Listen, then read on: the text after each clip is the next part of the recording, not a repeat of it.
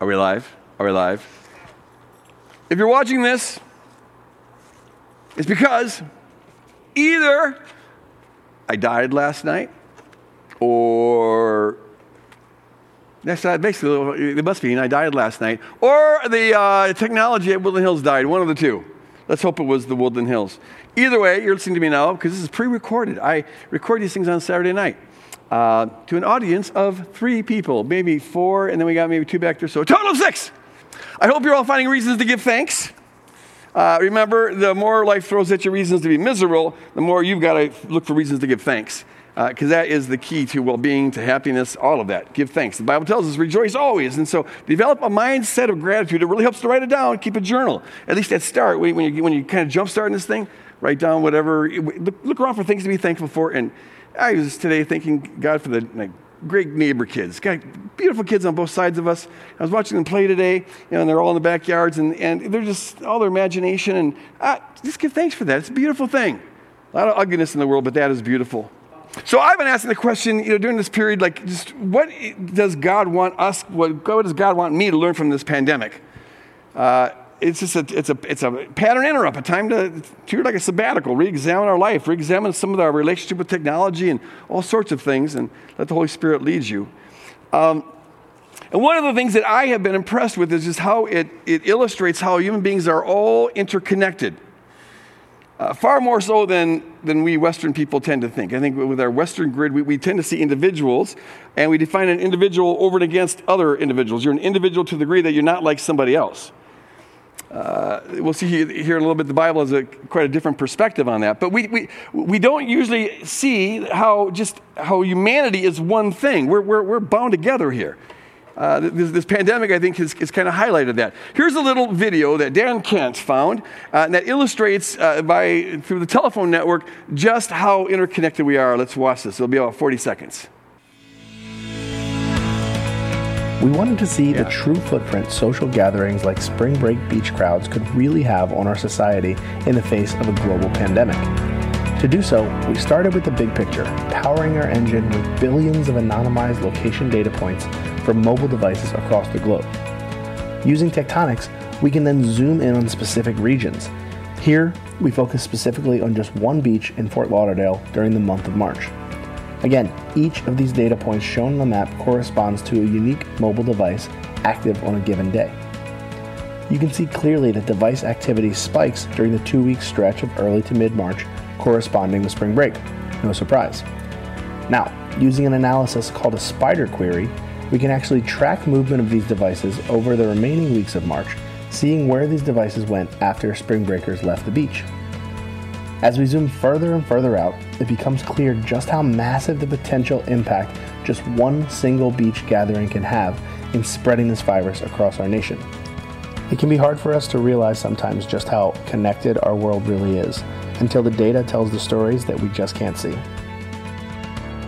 You normally wouldn't think that something that goes on in China in December might affect you drastically uh, a couple months later over here in the States, but we are that interconnected. And that's what makes uh, tracking so difficult to, to, try to track down where you, how you contracted this. You have to look at all the people you came in contact with and who they came in contact with. And, and in about three moves, you realize that we're all just so interconnected, far more so than, people think. And that actually taps into, I think, a biblical truth. The Bible does uh, treat us as individuals. Everyone is responsible for their, their own choices. Um, you can't just say, oh, pass the buck, whatever. You're responsible for your choices. But that's not the final thing to be said for each of us. Um, yes, we're individuals, but we're also part of humanity. And in the Bible, humanity is a distinct thing. We tend to think of humanity as just the title for all the individuals that make up human beings. But from a biblical perspective, and this is kind of the, the, the norm in the ancient world, uh, they weren't as individualistic minded as we were. They, they, they saw wholes as being as real as the parts. And so humanity is a distinct thing. We're more than just the sum of our parts. Our togetherness means something. In, in one sense, could, the, Bible treats us as one being, the human race. Now, that realization, and there's a few things that I want to talk about with this over the next week or two, but, but um, it, that, that did something to me. Because when I started to think about humanity as a single being, well, I just, I re, it, it, it uncovered uh, an attitude in me that I did not like at all. Uh, so he, here's a confession. I wrote Repenting of Religion in 2000, I think it was 2003. And uh, it's all about how uh, love is the opposite of eating from the tree of the knowledge of good and evil. Love is the opposite of judgment, and how we need to collapse all of our judgments to agree with God that every person has unsurpassable worth. You've heard me preach this. If you've been here for any length of time, you know you've heard me vamp on this. It's, it's I think, foundational to everything. Uh, and it's a little discouraging, disheartening, and baffling that 17 years later, I'm still struggling with that. Uh, and maybe that's just how it goes. There's layers and layers and layers. But I realize, I've discovered that I, I got, I love individual people. Uh, not naturally, uh, that's accrued over time. I've been gotten good at just blessing people, forsaking judgment, uh, telling myself a prequel, you know, all the kind of exercises I encourage people to do to be able to, without judgment, just love and bless people. I can do that with individuals. But when I think about the human race, I'm not so fond of them. It's like, and so I've been having to poke around at that. What is that? humans. I don't like humans. How, how do you, when you think about humankind, does it create good feelings in you or does it create kind of a feeling in you? Or maybe it doesn't create any feeling at all. I don't know. Um, you know, some people, they're, they're, and I know I'm not alone here. Uh, maybe we haven't realized it, but I bet if you look in your heart, you have some kind of a, some folks, some of us have a judgment towards human beings, the humankind. And uh, uh, for some folks, that, that judgment, that cynicism is maybe rooted in the fact that, that human beings, as smart as we are, we're capable of such great things and doing uh, just amazing things, and we're seeing that here in this, this, this pandemic. Amazing acts of heroism, but, but, but yet throughout history, we just keep on killing each other. We just keep on doing it. And, and the more we develop technology, the better we get at killing. And, and, and it's, it's a cycle. We never, and so that can make you get cynical. Like the human beings are so stupid. We just keep on killing each other. We can't find a way to not kill each other. For other people, it maybe is uh, uh, that sort of disdain towards humanity would be rooted in a uh, maybe the way human beings have treated the earth and the, and the animal kingdom. You know, that was our first job responsibility, right? That's what we're supposed to do reflect God's loving care towards the earth and the animal kingdom. And, and, and we have not. We exploit the earth to a large degree. We treat animals as though they were vegetables and, and uh, are okay putting them in environments where there's not a thing natural about their entire miserable existence. And that can make you cynical when you see how human beings can be so callous, so unmerciful to beings that, that, that, that, that are dependent on us and, and that we're supposed to be caring for, care for them. But for me, I, I, I, totally resonate with both of those, and they hook me in on, a, on some of my judgment towards humanity. But I think the, the core of my judgment, as I've kind of looked at this, like many things, it goes back to my dad. Uh, I, I, don't know, how common is this? I, I've never asked this question before, but I grew up with a dad who's probably the most common phrase I heard from his mouth was, That is so blankety blank stupid. That is so blatant, eh, all the time. Just stupid. That's so stupid. And often he would say, well, if, if you would just boom, if you would just boom, if they would just do this. And uh, growing up, I thought, well, he's right. I mean, I, of course, as a kid, you're going to agree with your dad. You don't know all the options. But man, I, I grew up thinking my dad's smarter than people, and people are kind of dumb.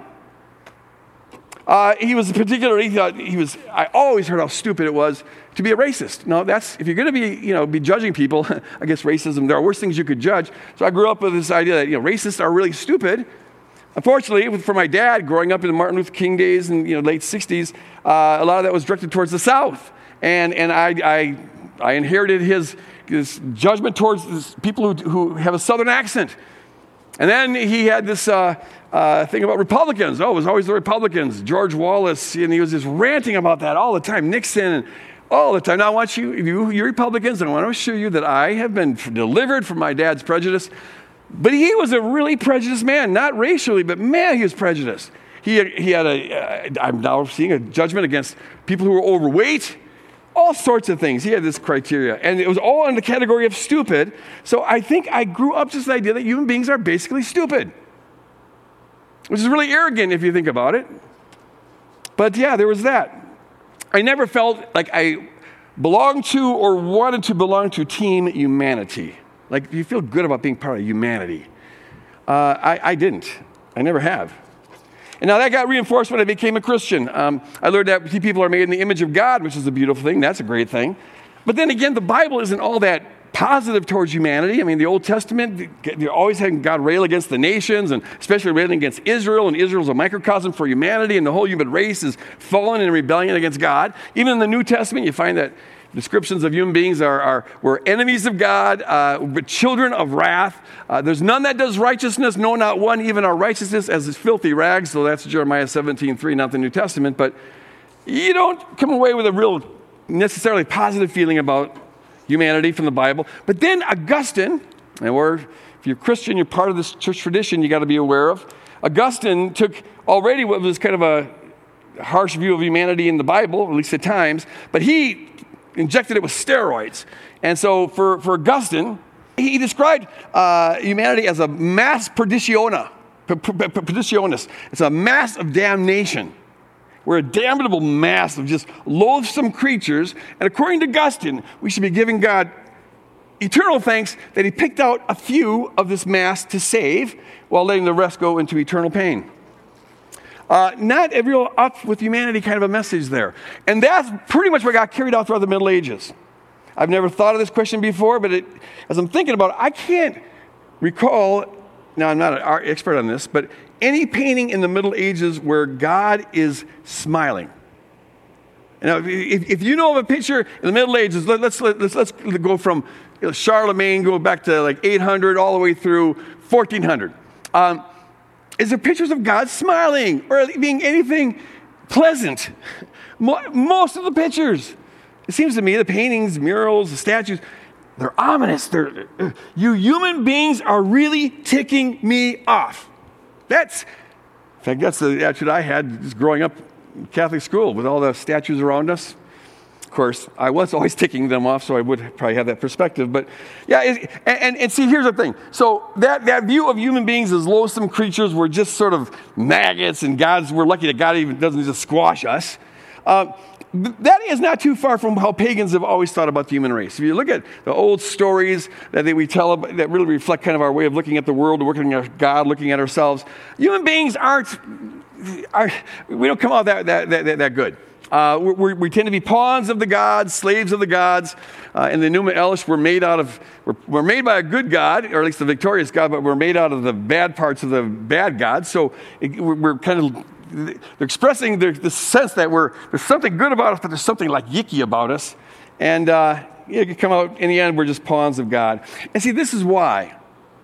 That, that, that long tradition of, of uh, uh, misanthropy, of, of, that kind of looking down on humanity, that finally, in the, in the Renaissance and Enlightenment period, gave rise to a tremendous revolt.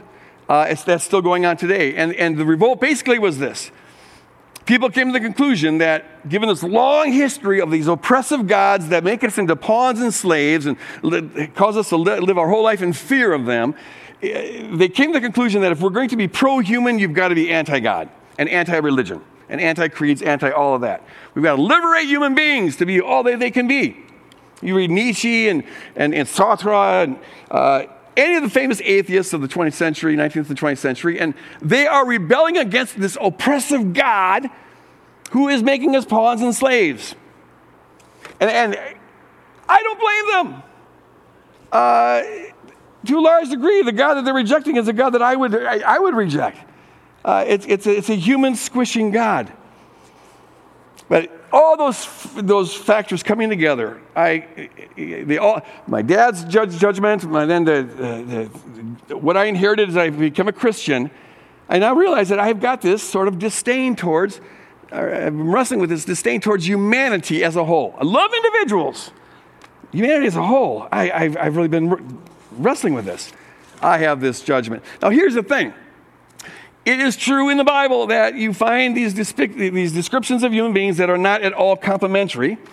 In fact, the overall assessment of human beings is this we, we were created in God's image. We have this great potential for good, but we also have a potential for evil because we're free. And we were put here on the earth and entrusted with the earth and the animal kingdom. And somehow we managed to get ourselves enslaved to these powers that are in rebellion against God. And now we have become in need of this desperate rescue and have, are not completing the job that God gave us, and we are, in fact, enslaved. We're capable of tremendous good and evil, but now, under the influence of this power, it's the evil that seems to get expressed more often.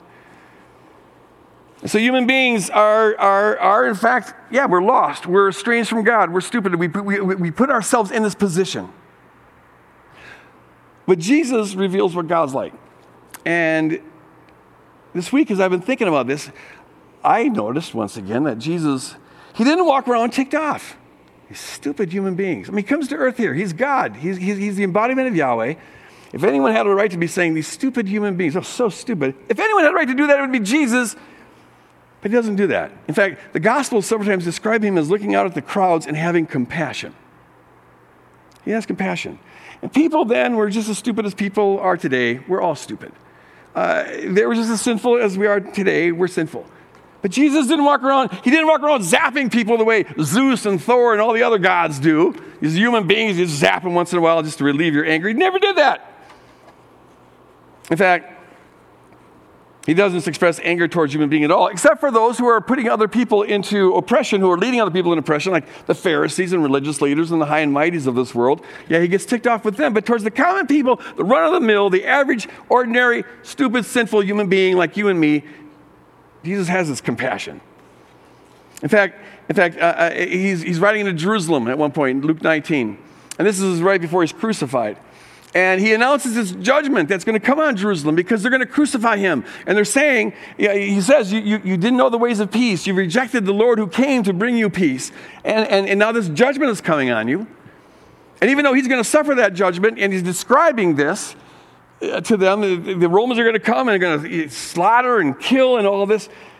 But as he's saying this, as he's riding into Jerusalem, Luke describes him as wailing. He uses this word kleo it can, be, it can mean just crying, ordinary crying, but it's also the word you use when you're wailing.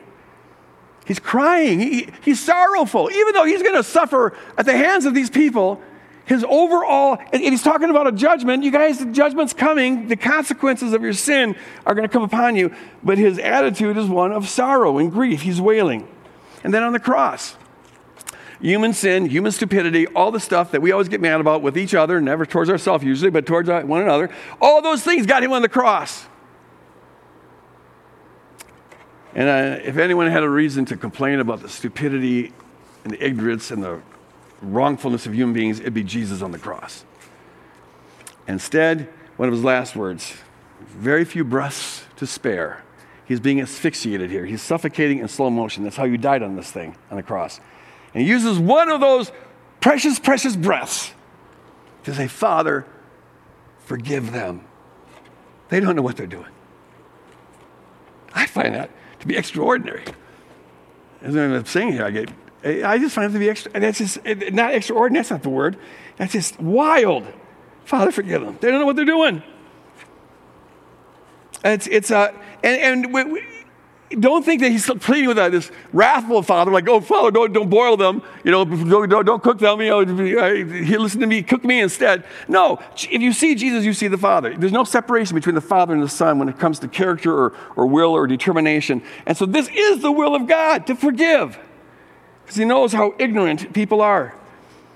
And we, we see something, and most of all, this struck me this week, is that the very fact that Jesus became a human being and then became our sin and became our curse out of love for humanity tells us how God values humanity.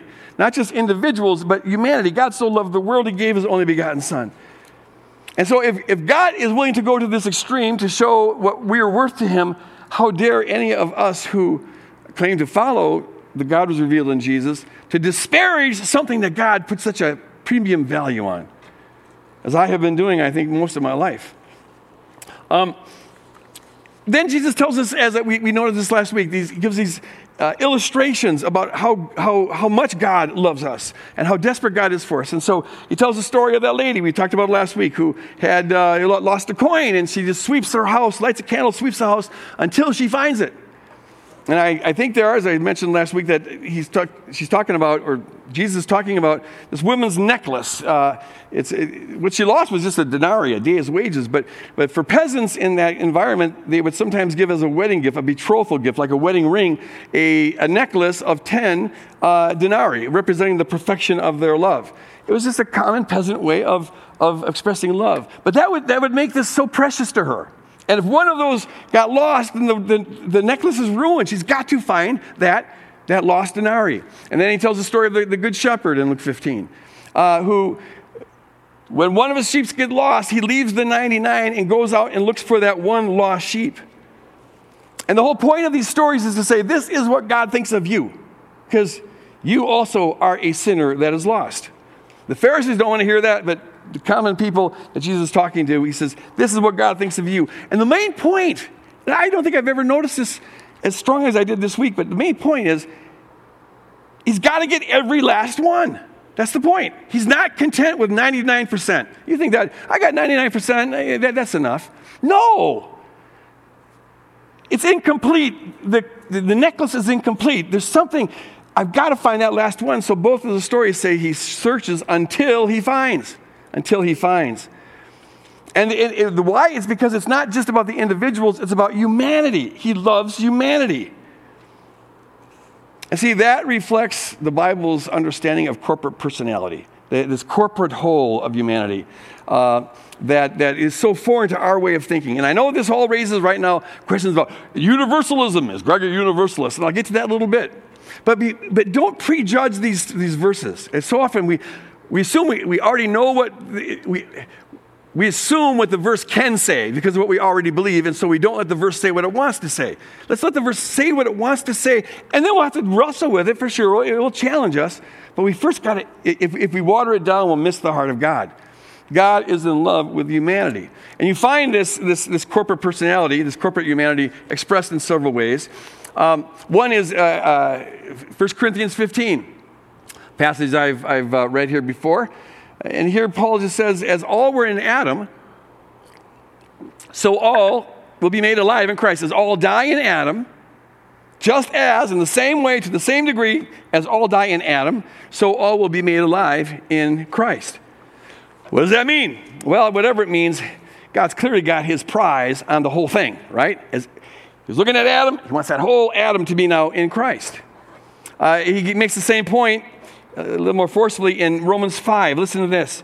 And, and here, it's even stronger. He says, For if by the, starting with verse 17, for if by the trespass of the one man, Adam, death reigned through the one man, how much more will those who receive God's abundant provision of grace and of the gift of righteousness reign in life through the one man, Jesus Christ? Consequently, just as one trespass uh, resulted in the condemnation for all people, so also one righteous act resulted in justification and life for all. So, uh, just as, so also. For just as through the disobedience of one man the many were made sinners, so also through the obedience of the one man the many will be made righteous. And many there doesn't contrast with all. He's using all and many interchangeably. The concept of many just refers to the multitude, how, how, how many are in the all. All right, the multitude, I think, would probably be a, a better translation. So then he says, uh, so, so just as through the disobedience of one man, the many, the multitude were made sinners, so also through the obedience of one man, the many will be made righteous. Praise God. Where sin did increase, he says in verse 20, grace increased all the more. So there's this, it's not just just as they were in Adam, so also they will be in Christ. But in Paul, there's this, this, this so much more how much more the aboundingness of grace grace doesn't just break even god like oversaves overcorrects overdoes it so somehow it's not just as all were in adam all will be in christ but how much more will all be in christ there's just how much more going on there and, and what's going on there i think is just this it's capturing the fact that we human beings, we are one in our, our, our, image of God. We're made in the image of God. That's one of the things that unifies us, maybe the most common denominator. But we're also unified in Adam. And that is just a biblical way of saying we're unified in our fallenness, in our brokenness, in our sinfulness, in our woundedness, in our frailness, in our weakness. We are one. We're united in Adam. You're part of bringing, you're part of team brokenness by virtue of being a, a human being. And all the negative things that the Bible says are applied to this team brokenness. We really are, apart from God, in really serious shape. Not just needing a little help. No, we're, we're, we're in desperate condition. That is a true thing. That's our unity in Adam. We are enslaved. And, and in fact, it seems to me that in this pandemic, it's less now than it was early on, but there's a sense of uh, a, a, a, a esprit de corps, a shared I don't know, I think people sense that, that unity in brokenness. There's a humility there. We're, we're subject to something that is beyond us, that can kill us, that we can't entirely control. And there's a, I don't know, it's, it's, we're all being afflicted. We're all sharing this pain. Now that that's kind of getting lost, but, but I think there is, if we're, if we're sensitive to it, this, this commonality of uh, our, our, our lostness. We are all in this together. And the pandemic illustrates that. But we're also united in Christ. Somehow the work of Christ encompasses everybody. Now, here's a passage I didn't tell you I was going to read, but I just now decided that I want to.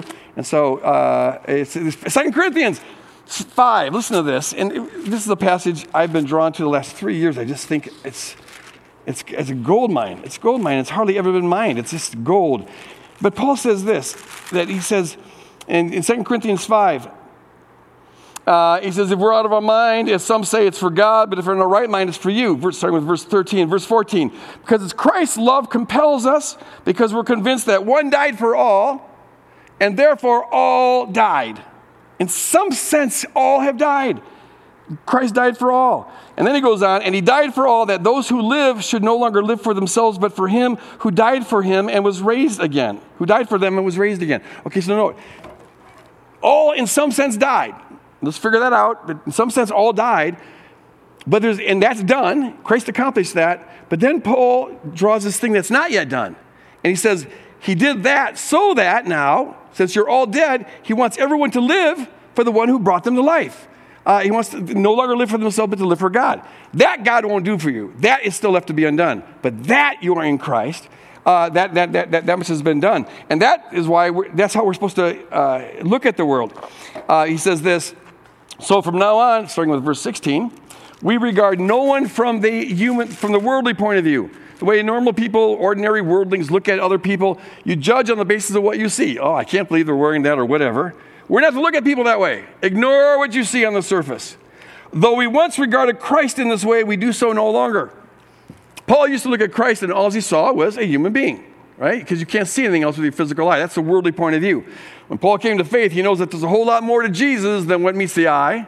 And so Paul is saying here, we don't look at Christ that way, that what, what you see is what you get. So we're not going to look at people that way. No, what you see is irrelevant. You, it's what you know is going on behind the scenes that matters. What you know is going on behind the scenes is that Christ died for all, therefore all have in some sense died. So then he says, so therefore, if, if, if anyone's in Christ, there is a new creation. And what he's saying there is look around you, there's a new creation. That's how we look at the world, not from a worldly point of view, but from a new creation. Um, and it, it, the old has gone, the new is here. So we're to see. Here's the thing when Jesus died on the cross, everything that could separate human beings from God was done away with. Uh, in principle, the enemy's uh, hold on us was ended. Uh, they've been defeated. We've been liberated. In principle, we've been set free from all of that. And, and uh, uh, the sin, the whole sin economy has been, the whole judgment economy has been wiped out. It's been nailed to the cross. Everything that could separate you from God has been taken care of. The one thing that hasn't been taken care of is you. And that is, will you accept this? Will you accept this? Uh, so here's the thing is this universalism? First thing I want to say about that is I hope so. Um, love believes all things, hopes all things, bears all things.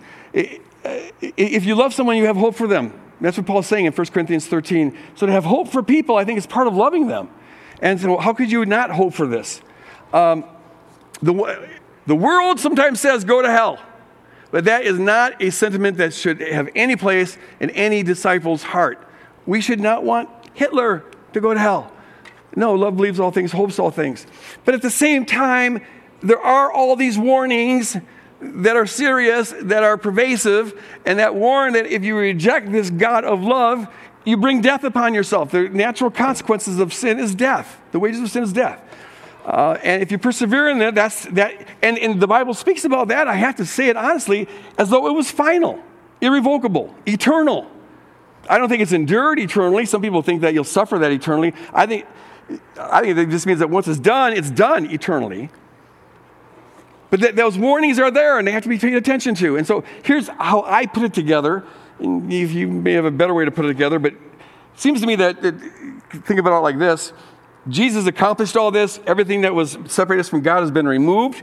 We've been It's all been forgiven. Paul says that explicitly in 2 Corinthians 5. God's no longer holding anyone's sin against them. That is done. The, the whole judgment economy has been, been, been destroyed. That is done. That's what's real. What's real is that God has included you. God has, a bear hug around you. Um, God's, God's, God's okay with you. Question is, is now, will you accept that? And see, that's what sin is the, our potential to sin is our potential to create our own alternative reality over and against God. To say, God, you know, I, I reject your reality. I want to go my own way. That's what's happening in Genesis 3. That's what we all do every time we sin. We create our own little narrative that makes sense to us, but it's contrary to God. And so, so I think God, the whole point of this is love. And love can't be coerced. And so God is saying, I've done everything here to invite you in. Will you just accept this? And God's making that invitation through us, Paul says in 2 Corinthians 5. We're, we're his ambassadors. We're his spokespeople. We are there to explain to people, hey, you've been accepted. God's not holding your sin against you. You've been included. But the fact that people can choose against the truth, can choose against reality, doesn't change the truth or reality. The truth is that the God of love has done everything possible to include every human being. The truth is that God is this desperate woman who's searching for that lost coin, that good shepherd looking for that lost sheep. The truth is that the cross changes everything for everyone, and all is forgiven. The only remaining question is, is will you embrace that? But it doesn't affect at all the fact that God is out for humanity, and He's relentless that all who are in Adam are to be in Christ. So, how does God view humanity? If you think of human beings as one being, what would God's feeling towards that be? you, you, you get this captured in a beautiful way in the Old Testament in, uh, in Hosea. Uh, this heart of God, and here it's towards Israel. Israel is a, is a stands in the place of, of, of humanity here. And here's what it says in Hosea chapter 11, starting with verse 1. It says, When Israel was a child, I loved him, and out of Egypt I called my son. But the more they, they were called, the more they went away from me. And then he says in verse 3 It was I who taught Ephraim to walk, taking him by the arms, but they did not realize it was I who healed them. I led them with cords of, of, of, human kindness, with ties of love. And I've read that, that a lot of Old, Old Testament experts argue that what he's referring to there is they used to have, teach kids how to walk by having straps under their arms, and, and you kind of like walk them like Pinocchio and what's the guy's name, Pincello or and, and so you teach them to walk like this. And he's saying, I led you with cords of loving kindness. So it's a really intimate picture. Would usually be a mother with, with the child, and God's here saying that I've, I've, I've had that mothering role towards you. I led them with cords of human kindness, with ties of love. To them, I was like one who lifts a little child to the cheek, and I bend down to feed them. So there's just his tenderness. That little baby, my, my precious little baby, my son. And for a God of perfect love, how would it be other than that? But then he goes on about how they have rejected it continually. They trusted Assyria more than God, and they, have they've, they've, they've made idols and, and, and all the rest. And he's, at one point, he was saying, Judgment's going to come upon you. But then in verse 8, we read this. He says, How can I give you up, Ephraim? Ephraim's just another word for Israel. How can I hand you over, Israel? How can I let this happen to you? How can I treat you like Admah, which is just a, a, a secular uh, nation that came under judgment? This is the heart of God. God's torn here. On the one hand, can't enable, got to let consequences play out, but on the other hand, his love, his compassion wins out. And that's God's heart, I think, towards humanity, towards the human race. It applies individually and applies corporately. Individually, uh, uh, God gets you. And this is what I was talking about last week. I, I, think God gets you and God has compassion on you. God understands you. The, you know, the, the reason why we are always, not always, but most people are easier on themselves than they are on other people is because we understand all of our extenuating circumstances. Oh, if you only knew all that was going on in my life, you wouldn't be judging me so harshly. Um, we need to be projecting that with, on other people. That, that, that's true of everybody. God, God understands you. He gets you. He knows that. He doesn't like it when we use those excuses, but out of love, He's always going to be refining us. Um, but, but, He gets you and He loves you. It's, there's compassion. You're part of team humanity, which means you're part of being made in God's image, which gives you all that value, but you're also part of team brokenness. And no one in team brokenness has any role in trying to judge whose brokenness is bigger than someone else's brokenness, because what it means to be broken is that you're broken. And the only significant fact is that you're not whole, you're broken. Join team brokenness, all right? No, we've got this long tradition that says God is so ticked off at team brokenness, God wants to squish team brokenness and all the rest. But that wasn't Jesus' attitude. Uh, God's in love with team brokenness, and God's in love with every individual in team brokenness. And that's why we're not only in team brokenness, we're part of Team Christ. We're part of Team Redemption. Uh, and and uh, God looks at you in, those, in, in, that light too. As all were in Adam, so all are in Christ. You're part of Team Brokenness, you're part of Team Redemption. His attitude towards you is one of love and one of compassion. So I, what I've seen is that that's got to be my heart uh, towards not just individuals, but towards humanity. Uh, to have God's heart is to have compassion. Here's the thing.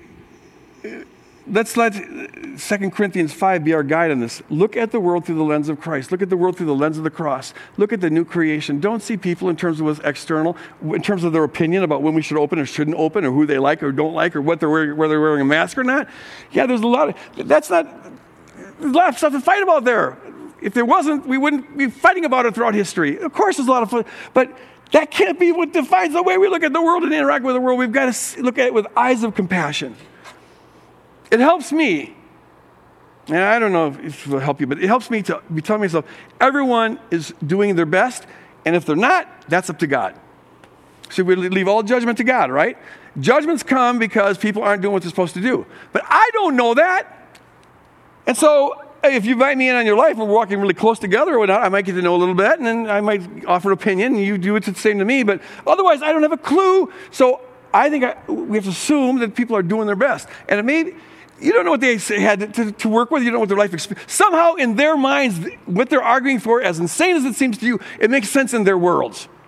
So assume that they're doing their best and, and leave, leave, leave, they, to the degree that that's not the case, leave it to God. So we look at the world through, with eyes of compassion, look at the world in terms of uh, their needs, and let's ask the question how, how can we serve?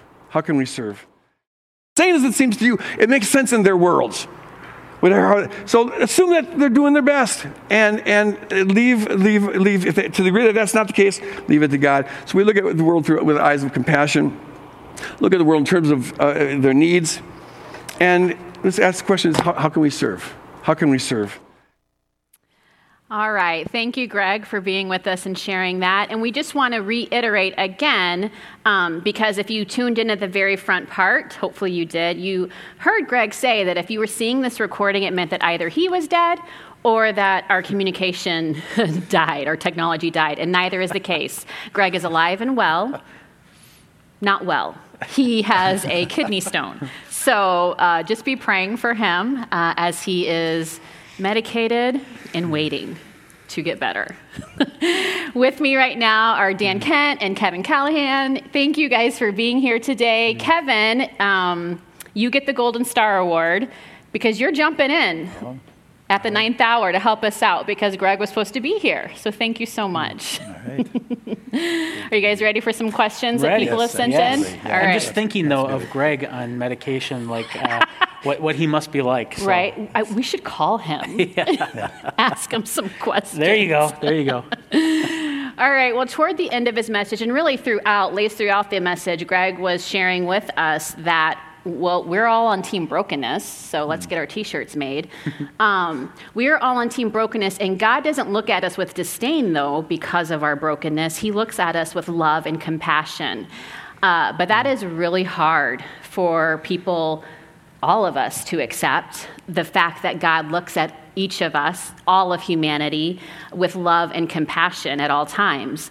Um, why is it so hard for us to also view huma- humanity in that way? I know as I was listening to Greg both last night and then again this morning, I was convicted. Um, I love people, I consider myself a people person. But I realized how I can fall into that man, humanity is just awful. Mm. And um, so much so that now I try to follow things on social media that are like positive things that people are doing, good things that people are doing for others during this time, just to kind of restore my faith in Yeah. humanity. And I just don't think that's the way we're supposed to look at humanity as a whole, um, because Christ looks at humanity as a whole with compassion and with love. And so we are called to do the same thing. So, guys, why is that so hard to do? Yeah, I think that what makes it hard, I, I can relate to what Greg was sharing. Um, when you see things in the news, when you see groups of people or hear stories of individuals that are, have done terrible things or doing terrible things, we tend to generalize that out to all people. And if mm-hmm. we have a steady stream of that in the news or even just our negative skew in our thinking, you know, we, we will have a negative attitude about humanity in general. I think the opposite is also true, though. When we hear a heroic story or see a beautiful example of self sacrificial love or somebody laying down their life or caring for somebody, it's, it sort of tends to restore our hope and our positivity about uh, human, humanity. But I feel like that's why it's important for us to stay in touch with both. That humanity can do, humans, individual humans can do some terrible things, individual humans can do some beautiful things. Humanity itself is broken and beautiful, but I think we need that steady flow of the beautiful side. Mm-hmm. And just asking God, well, Lord, show us what you see. And I think Greg hit it really well, hit the nail on the head really well when he talked about that sort of summation of Jesus' ministry hanging on the cross as he's being tortured mm-hmm. by humans. Father, forgive them. He sees past the evil to the good of humanity. And it's a them, it's a plural. Father, forgive them. Mm-hmm. So, Yeah. That's good. The only thing I would I would add to that is uh, you know, Barbara noticed this, and I, I I've thought about it ever since. You take anything as an individual, like a little salamander, you know, just a cute little salamander, and it's cute, you know, it's a little slimy and it's kind of reptilian, but it's kind of cute, and you can see the little salamander on the sidewalk. But if you go to a window well and there's a thousand salamanders in there, it's gross. There's something like, ah, it's overwhelming. And I think, I think on an individual basis, it- it's, it's easier for us to process the complexity of a person. But when you multiply that exponentially to all of humanity, I think our hearts might get, have a tendency to get overwhelmed. And, and I think that's just because we're amateur agape lovers. And I think, I think some of the things that, that the Bible talks about, about viewing humanity not as this exponential amount of individuals, but rather as this corporate whole, it, it helps us process that exponential data in a way that is a little more compassionate. We can look at humanity as a whole as the son of God or the daughter of God, and, and I think that can kind of help our hearts a little bit. Who's Barbara? Oh, uh, Barbara is my lovely wife. Your better half. Yes, indeed. Yes, indeed. Um, we had a question that was referring to the uh, in the beginning of Greg's sermon when he was talking about what he inherited from his father, and how his dad um, kind of could get to be a curmudgeon in, in regards to his views of humanity, and and we had people who were like, I can resonate with that. Um, I can get to be curmudgeon-y toward my my thoughts and views of humanity as well. And so, how can people escape that? What would you say are some practical ways in which people can just maybe just stop themselves when they're recognizing they're having those thoughts and escape that thought process? I can I can uh, empathize with this. Can you empathize with this? oh, for sure. Yeah. Go ahead. I, I have, um, well, here's the thing. I have um, a, a- conceptual help, and then I've got like a really crazy thing that can help. So the conceptual help, we kind of talked about on the Musecast on Tuesday. Uh, Philippians 1.5 says that God has begun a good work in you, and we're supposed to have confidence that God is going to bring that good work in us to completion. And that's true for everybody. God has begun a good work in all of the people that we see. And we might look at a person and say, that guy's a total bozo. But we're supposed to have confidence that God has begun a good work in them and God's going to bring that good work to completion. And so the, the practical conceptual thing that I would recommend is to, to grow into viewing people through the lens of, of Philippians 1.5. Assume that God has begun a good work in them no matter how annoying or, or maybe even they're hostile. God has begun a good work in them and he's going to carry it through to completion. And so as a disciple, I can practice this inner sanctum work of imagining how this story is going to come to completion in that person's life. Um, on a practical level, and this might be a little crazy and it might not help for everybody, but it's been really helpful for me and it's been helpful for people that I've taught this to. Uh, I was watching Seinfeld one time and I just realized that uh, there's a character in Seinfeld called Kramer, and most people are familiar with Kramer, and he's just one of my favorite characters of all time. And he's just so fun. He just comes bursting into the room. He, he it's not even his house. He goes bursting into his, his neighbor's house, takes some milk out of the fridge. Hey, Jerry, he says, and then boom, he explodes out of the room again. And he's just so funny to watch. And I was imagining, wow, what it would be like if Kramer was my neighbor. And I realized that would be terrible if Kramer was my neighbor. But on TV, it's so fun mm. um, because on TV, Kramer fits in with a story and he makes the story better. Even though Kramer might do obnoxious things, the story is better. And so, one thing that I've been doing that has been really helpful for me is looking at my day as if it's an episode of a sitcom. Hmm. and now, people that might normally annoy me and I might get aggravated with, I can think, yeah, but what are they doing to the episode? What are they doing for the story? And it helps me have a lot more compassion toward them. This is helpful for me. If it works for you, that's great. But uh, think, it's kind of crazy, but uh, that's, that's something to try. Something to try. That makes me think of just the, the story of Jesus and his disciples, where we, you know, there's such a mix of personalities yeah. there and, and frustrating, irritating, sort of the, the, the rub you the wrong way kind of personalities. But it enriches the story of Jesus. You can see Jesus uh, this is his sort of family circle, but all these different, the cast of characters that's around him, he sometimes seems like he gets a little irritated or frustrated, but then he exercises patient love towards them. But the differences and even the irritating differences seem to enhance the richness of that story. And mm-hmm. I feel like Jesus was able to see the value and the beauty even in the quirks and then the irritations.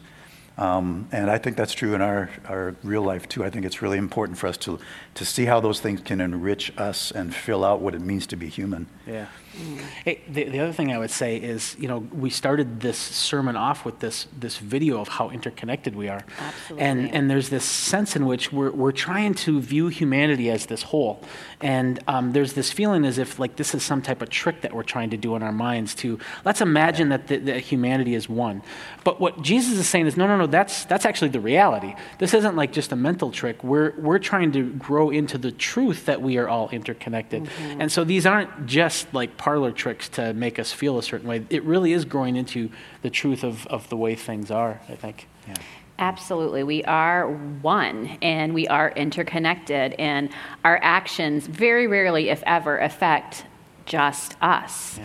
And so, what would your advice be to those who say, because this is a very real situation that is mm-hmm. just happening, at least in our mm-hmm. city, in the Twin Cities, um, there are, and around the country, I've seen there are some protests going on because people are um, they're afraid they're afraid of what's going to happen to their businesses, to their jobs, and, and, and they're protesting. And they want, they want the, the safety precautions that we've been guided to follow to be lessened and maybe eradicated altogether. So, how can we look at that lens of humanity uh, lovingly when it, when it could appear as if they're being dangerous with, with our health? Yeah, I, have been thinking about that quite a bit since this has popped up, um, and especially in the last couple of days with these protests.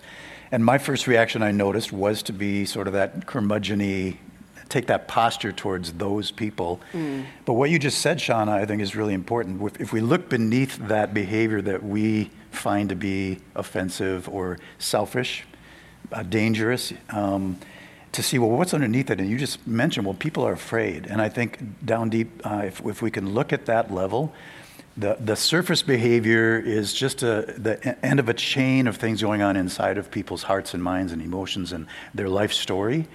And if we can sort of imagine what's below the surface, almost always there's going to be some kind of pain or some kind of fear and some deep, deep value or concern that's feeling threatened. And all of us can relate to that. And so, whatever's going on on that protest level, I might uh, disdain that or I might be curmudgeony towards that.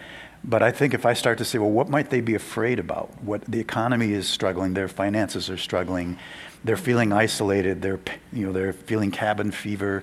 They're not necessarily going to naturally feel compassionate about how, how what I do affects other people. Most of us, when we're feeling threatened, we'll start to just think about ourselves. Mm-hmm. I know that's true of me. And so if that hap- if I do that when I'm feeling threatened and fearful, I, I default to f- me. Well, of course, others are going to do that. And so I can be a little bit more compassionate towards them and then wonder, well, what's the fear? Oh, there's legitimate reason for fear. There's economic stress going on here. Mm-hmm.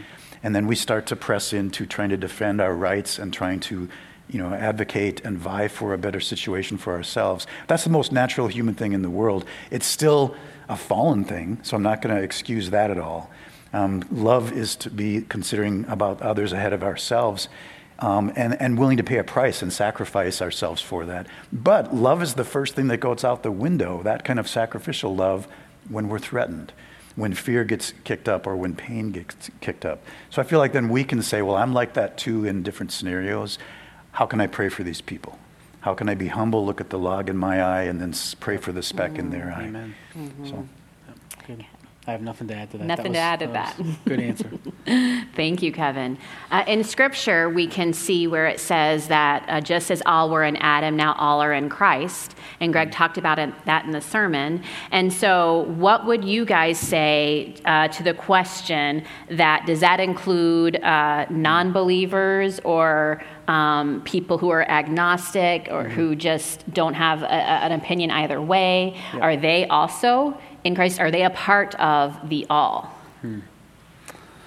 Yeah, I think I hope so. I mean, yeah. I really like. I think Greg's answer is great, man. I hope that's true. I mean, I hope that's the case, and I think that we have good reason for optimism about that because uh, a couple things. We believe in a God who is omni merciful, and He uh, overflows with mercy. And um, the other thing too is that we we we believe in a God who is a judge, and that's a big deal because most religious systems they are just that, they're systems. What happens to you after death is mathematical. There's no leeway there. There's no judgment. If you if you believe in reincarnation, what you become reincarnated at is a mathematical equation that is the mathematical result of what you did in the previous life.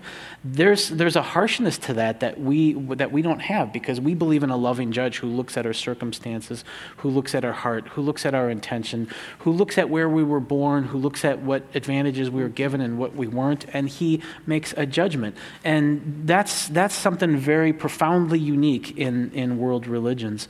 Um, and, and so, and you see things in uh, the Bible too. You see in Acts 17 how God is at work in all of the world through the ups and the downs of governments and, and what's going on in the nations, that he's at the work in, in the hearts of people to get them to reach out for God, to long for God. Even though God's not that far away, he is calling us to reach out to him, and, and he promises that he will be found to us if we seek him. And, and that's what he's at the work in the whole world. He's at, at work doing that. And, and you see the attitude of Jesus, I think, in, I think it's. Um, I think it's Matthew. I can't remember the chapter. I don't know the exact address. I'm sorry.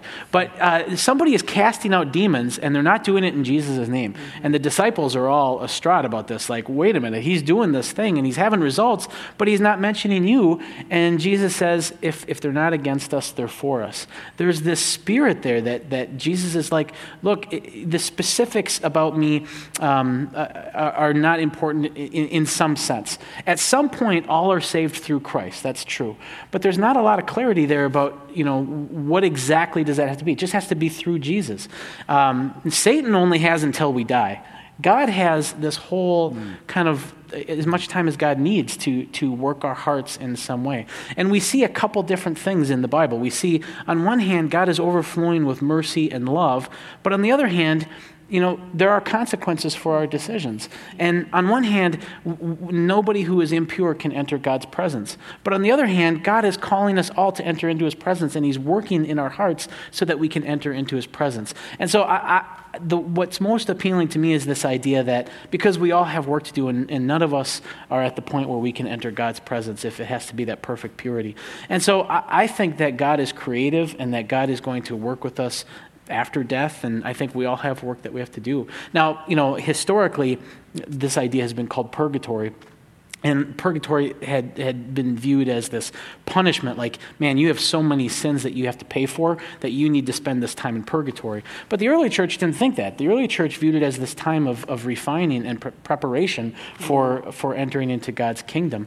And, and you know the, the, the protestants sort of like reacted against some of the things that the catholic church was doing uh, and they said oh my gosh they're selling indulgences. They're using purgatory to make money basically. And, and so the, the, the protestants kind of threw the whole thing out. And I think that we should re explore that as, as an option for God to bring people into um, Christ's presence. Um, people like you mentioned. Mm-hmm. So. I'd just like to add to that. That's a t- really tough question, and yeah. I think Greg did a really good job of just kind of holding these two tensions you just made reference to, Dan, about this the amazing breadth and sweep of the offer of life, reconciliation, forgiveness, and love through Christ, but also the reality that you know there's something huge at stake if we don't receive that, if we don't accept that. And the, the, there's a tension there that has to be held in place. And that, that is a tricky one to do. I really think we should talk a little bit more about how, uh, amongst ourselves as Christians and, and, churches across the globe, about how, what is the possibility of sort of this post mortem um, opportunity for choosing. I think a lot of times we've been told, and I don't know that I necessarily see this as a black and white issue in Scripture, but do we just have this life, just our, our days on earth to make that decision for Christ? But as Greg preaches all the time, we, love does have to be received, it has yeah. to be chosen freely. It can't be forced on us. But what we see happening with Christ is he, he as Greg said in his message, he offers this forgiveness. The sin problem is, is resolved. It's already done away with. Hmm. It's already been removed. Um, and if I think of it in terms of, well, imagine, um, you know, there's a, where humanity in general is in a, a, jail cell or in a prison, and we're locked into sin. The prison is sin. But then the work of Christ just blasts open the door of this, of this jail cell. Um, that, there's a huge change that has happened for the entire group called humanity. But then there's still the need for us to get up and walk out that open door and, and walk into freedom. And I feel like we see this also in the Exodus story with the Israelites, where um, the Israelites were enslaved in the kingdom of uh, Pharaoh, and they were all in, uh, in that darkness uh, as the people of God. And then God does this amazing deliverance work. But the Israelites each had to do the sacrificing of the lamb, the painting of the door on the, or the, the blood on the doorpost, and they had to then walk out into freedom. Mm. So they were, they were released from bondage, and then they had to walk into freedom. Mm. And so I feel like that is the choice that God leaves us. He gives us our dignity, frees humanity because we are that beautiful and precious to Him. And then He leaves us with the dignity of then making that choice. Do we want Him? Do we want to leave this old life behind? Do we want to enter into covenant with Him and walk in fullness of life? Um, and that's a choice that we have to make. Now, can we make that choice after? Is there a post-mortem option? I believe if, Jesus, if God looks like Jesus and he's infinitely compassionate, he's not going to um, he's not going to just say, "Oh, you missed the opportunity here. You missed the boat. It's too late to get on." I feel like I'm hopeful, just like Greg talked about, mm-hmm. that there are ways, uh, but it's still going to always have to be through Christ, and it's still going to always have to be a choice we make because mm-hmm. God has given us that dignity as choosers and as humans, and He Amen. wants that kind of love with us. Yeah. Amen. And again, I love that Greg referenced those parables uh, this week as well as last week, because there is no length that God will not go to to reach us, to, to know us, to love us, and to have Him love, have us love Him in return. But we we get to make that choice, mm-hmm. and we get to choose to align ourselves with that love but also know that there is no length that he won't go to for you. And mm. that to me is absolutely beautiful. Mm.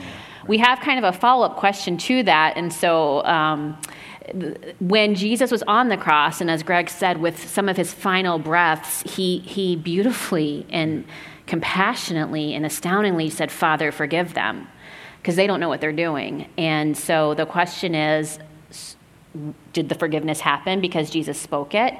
Um, did they have to ask it for themselves? Was that was was the transaction between father and son enough? And so, and then if you carry that through generations to us, like, can we pray for others mm. um, for mm. their forgiveness? I don't. I yeah. mean, we have to. Each individual has to accept that, right? We have to align mm. ourselves, but um, we were given this model of Jesus praying for forgiveness for others. And so, what do you guys think about that? I'll, I'll start, and you, Dan, you can jump on in a minute. But you know, as Greg was preaching and, and going through the message, you know, last week he talked about the the searching for the lost coin. There's the lost sheep parable, but in Luke 15, it all climaxes and crescendos with the lost son story. And in, in, with the lost sheep and the lost coin, those are, um, they're not really choosers. In those instances, those two stories, they're being found, but there's no deciding or choosing. There's no interpersonal relationality in those two stories. And so my mind wants to go to finish those, that series of stories to the lost son, the prodigal son story. Yeah. And in that story, we see this amazing same thing where the father, who illustrates God, um, and the son illustrates humanity. And the son has gone astray and gone off into sin and done his own thing. Um, but the father's love is, is a constant. It's steady. It's always there. And he's not angry at the son. He doesn't have any sense of retribution. He's not just mulling over how he's going to punish his son or his son has done him wrong. The story gives us this picture that the father goes to the edge of his property as far as he can go without crossing the line of uh, um, infringing on the son's free will. And daily he's waiting and longing for his son and looking at the horizon until he finally sees the son on the horizon, the silhouette, and he sees the son coming home. And then the father starts to run towards the son mm. with open arms. And so what we see happening here is that sort of unconditional extension of forgiveness. The father was always, long before the son appeared, he had a posture of forgiveness. It wasn't contingent upon the son coming and confessing. Um, the son doesn't even get through his confession speech. He starts to talk, and then the father cuts him off and extends this amazing forgiveness, reconciliation, family embrace. Hmm. He just wants the son home again. And so I feel like that's that beautiful unconditional extension of forgiveness that Jesus is extending on the cross. Yet the son still had to turn, walk back towards love, walk back towards home. Yeah. One of the pictures on the Easter kids' pictures that was up there as I watched those earlier, they were all so beautiful, all these little drawings. One of them caught my eye, and it was, Where are you? Come home. Mm. And it was that prodigal son story. Mm-hmm. And the father's always standing there, unconditional, always waiting, reaching out, the son has to come back in. Mm-hmm. So to be in Christ is there's the offer to come back home, but then there's the response to come back home. Mm-hmm. And that's that it, it, couldn't be any other way to be truly love and to be true reconciliation. Right. The door is always open. Door is always open. Yeah. We need to walk through we that. We need to walk back yeah. home. Yeah. yeah. Mm. Beautiful. Love that. Beautiful. Yeah. yeah. The only thing I would say is, uh, uh, forgive them, Father, for they know not what they do. I think kind yeah. of what you're saying. This isn't something that Jesus is saying. This is my theology of forgiveness. He's just right. that's he's expressing that's what God's heart is. That's yeah. Right. This is what God's heart is. That's is right. he has a posture of forgiveness, and so and so true. yeah, I wouldn't build a theology of forgiveness on that. Right. I would mm-hmm. look at that as God's heart. Yeah. And, and something that we should, because um, man, we're a part of Team Brokenness, and that means we've experienced brokenness because of our own doing, but also because of the actions of others. And so, if there is a way in which we could um, emulate Christ's character, is is to ask Him to give us the power and the strength and the want to to extend that forgiveness to others as well. Not always easy, but it but it is an, it's an important thing. Just as God's door is always open to us, I feel like many times we need to allow God to open the door of our hearts to be open to others and um, extend some of that forgiveness as well. It's important.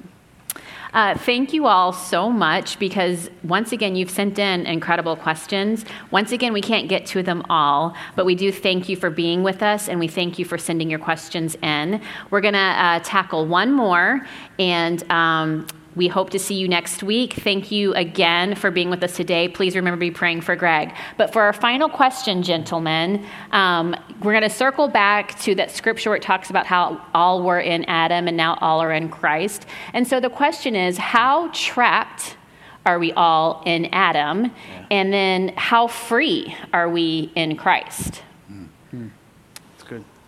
You want to take a swing? You want me to start? Yep. Um, well, I think there's a, a, couple senses of thinking of being trapped. Uh, on one hand, the scary, the scary way to look at this is like, is there any opportunity for me to be righteous? Is there any opportunity me, for me to be obedient to God. I mean, the, the, the Great Commission is uh, teach them to obey my commandments. Well, am I able to learn how to obey God's commandments? Is that something that I can even do, being trapped in Adam? And, and so, on that very personal level, there's, there's that kind of question. And that, I've thought a lot about that. And, and um, I, I, tend to think that. Um, you know, being in Christ and being in uh, Adam, uh, being in Christ totally overthrows uh, what's possible for my life. I think that that empowers my life in, in a, a, very profound sort of way. Uh, something that's really helpful for me is to, you know, because Greg talked about how the church historically has just had this very negative view of people, uh, just viewed people as worms, and the more negative you can view people, the more spiritually enlightened you are. That's sort of, uh, you know, there's this strand of church history that has embraced that, which caused this big revolt where all of these people are like, no, that, there's something really wrong about that. There's something really unholy about that. And they kind of went the opposite direction. If you want to be supportive of people, you can't buy into that. And so there was this sort of rejection of the faith because of this negative view of people. Mm-hmm. Well, they ended up kind of going the opposite way and saying, no, people aren't fundamentally bad. People are fundamentally good. And so they kind of chased that way. So now throughout history, you've had these two, these two streams of philosophy saying that people are fundamentally bad. Another one says people are fundamentally good. But I think that the Bible teaches something profoundly different. I think what the Bible teaches is that we are fundamentally neither good nor bad. We are fundamentally loved. We are fundamentally loved, and, and goodness and badness is a totally separate category. Uh, you know, because the Bible says, yeah, you have sin that you have to deal with. Salvation is a gift from God. You can't earn it. But then there's all these other passages that talks about God placing before each of us life and death, blessings and curses, fire and water, and God imploring us to choose the water, to choose the blessings, to choose the curses. So there is this sense in the scriptures that, yeah, we are all trapped in Adam, but we also have this incredible choice before us every day. And, and so I think that, yes, we are, are in Adam. Um, but there's still this opportunity to choose righteousness. You know, and you look so many times in the Old Testament, you have the humanity doing just terrible things, and yet within that, you have these very faithful people that grow up like flowers. And my favorite example of this is Ruth, the story of Ruth in the Old Testament. This takes place during Judges. This takes place during the darkest, most violent part of the Old Testament. It's the part of the Old Testament that has led many people to atheism because of how horrible it is. But during that time, this story of Ruth happens. This miserable time in human history, Ruth and Naomi uh, and Boaz express these characters of profound loyalty and faithfulness and godliness, even in the midst of that terribleness. And I think that that's a message for us that, yeah, humanity might have all sorts of problems, but yet God has placed before us life and death, blessings and curses, fire and water. We really can choose to be righteous in that. We can't earn our salvation because salvation is a gift. And a lot of people think, well, if we can't earn our salvation, that means that we can't do anything good. And I think the opposite is true. If we can't earn our our salvation, it doesn't matter how much good we can do. We can be the most perfect people in the world. That's not what saves us. We are saved because we have a loving judge who accepts us into his family. So I think that since we can't earn our salvation, I think, yeah, we have lots of opportunity for righteousness and growth and love and charity, and, and we can reconcile uh, racially, we can, we can help the poor, we can really do good things. Uh, and, and so that's, that's I'm very optimistic about, about being in Christ. We can do a lot of powerful things. Mm-hmm. Yeah. Amen That's that. beautiful. Yeah, I love that. Fundamentally loved. Mm-hmm. Um, fundamentally loved. I just, the only thing I would add is just to say this I, I think we're essentially beautiful mm-hmm. to God. We're temporarily broken. And I think mm-hmm. the best analogy I can think of is my kids. I love my kids. They're, mm-hmm. But I, I know they're beautiful, so they're just essentially beautiful. They're, and, they're, and because of that, they're fundamentally loved. Mm-hmm. And I can't deny that there's some brokenness. Um, a lot of that they've probably got from me, right?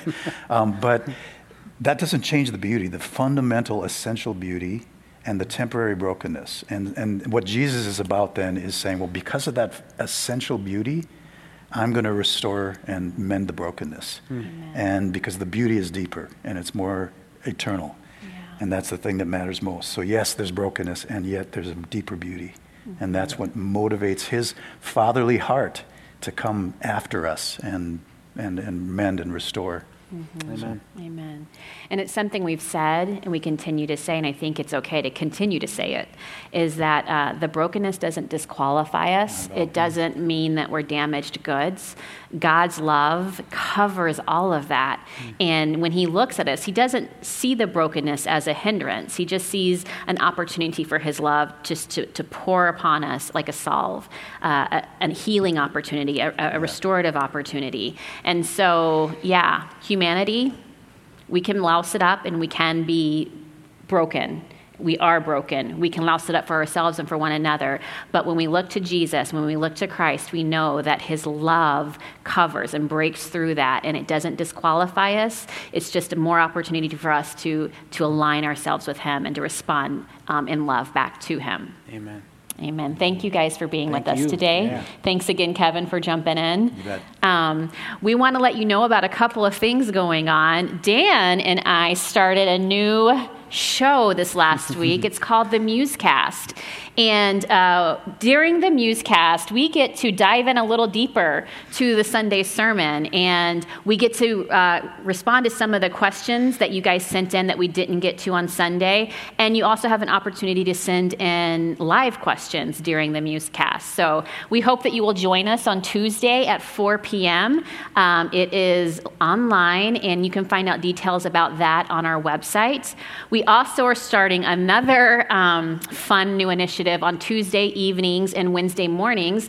We have what we used to call growth groups, but during this time, the purpose of those groups has changed and expanded, and we're, we're thrilled. And we recognize that we have a broader audience. We have a really a worldwide online community, and so we are inviting you to be a part of those gathering groups. Those are happening online, and those are an opportunity for you to get with others online and discuss the sermon, to, to reflect upon the things that you've heard, the things that stand out to you, and really dialogue with other people that uh, listen to what you listen to. And so, again, there will be details about that online as well, or also on our app. And then, one more thing we want to let you know about again, it is so beautiful to see those, those opportunities when humanity is doing the good kingdom things.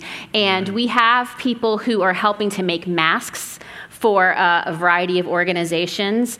Um, and so there are details about if you want to help with that, if you want to make masks and send them our way, there are details about how to do that on our website. And also cards. There are many um, assisted living communities and um, uh, senior homes that they are experiencing a great deal of loneliness because they can't have the visitors that they normally have. And so we've gotten the okay for some, at least in our area, to be able to send them notes and cards and messages. And if that's something you want to be a part of, you want to bring the kids in on that, please do so. But once again, check our website. I keep saying that. That's where you're going to get the details of how to make that happen. One final thing at the end of every sermon, we uh, invite you to come and pray with a prayer minister if you want to. And so we know that you still may want to do that. You may still want to do that in the comfort of your home. And so the way in which that can happen is, is if you hop online, you will be directed to a private room with a prayer minister. And it's not a huge, it's not like a, a huge gathering of people. It's just you and uh, our prayer partner in the room um, online, and you can share your request, and they can pray with you right then and there. So if you have something that you are believing God for, you have a need, please hop on there right now and let them pray with you. Mm. Thank you all so much. We look forward to seeing you next week. Have a great one.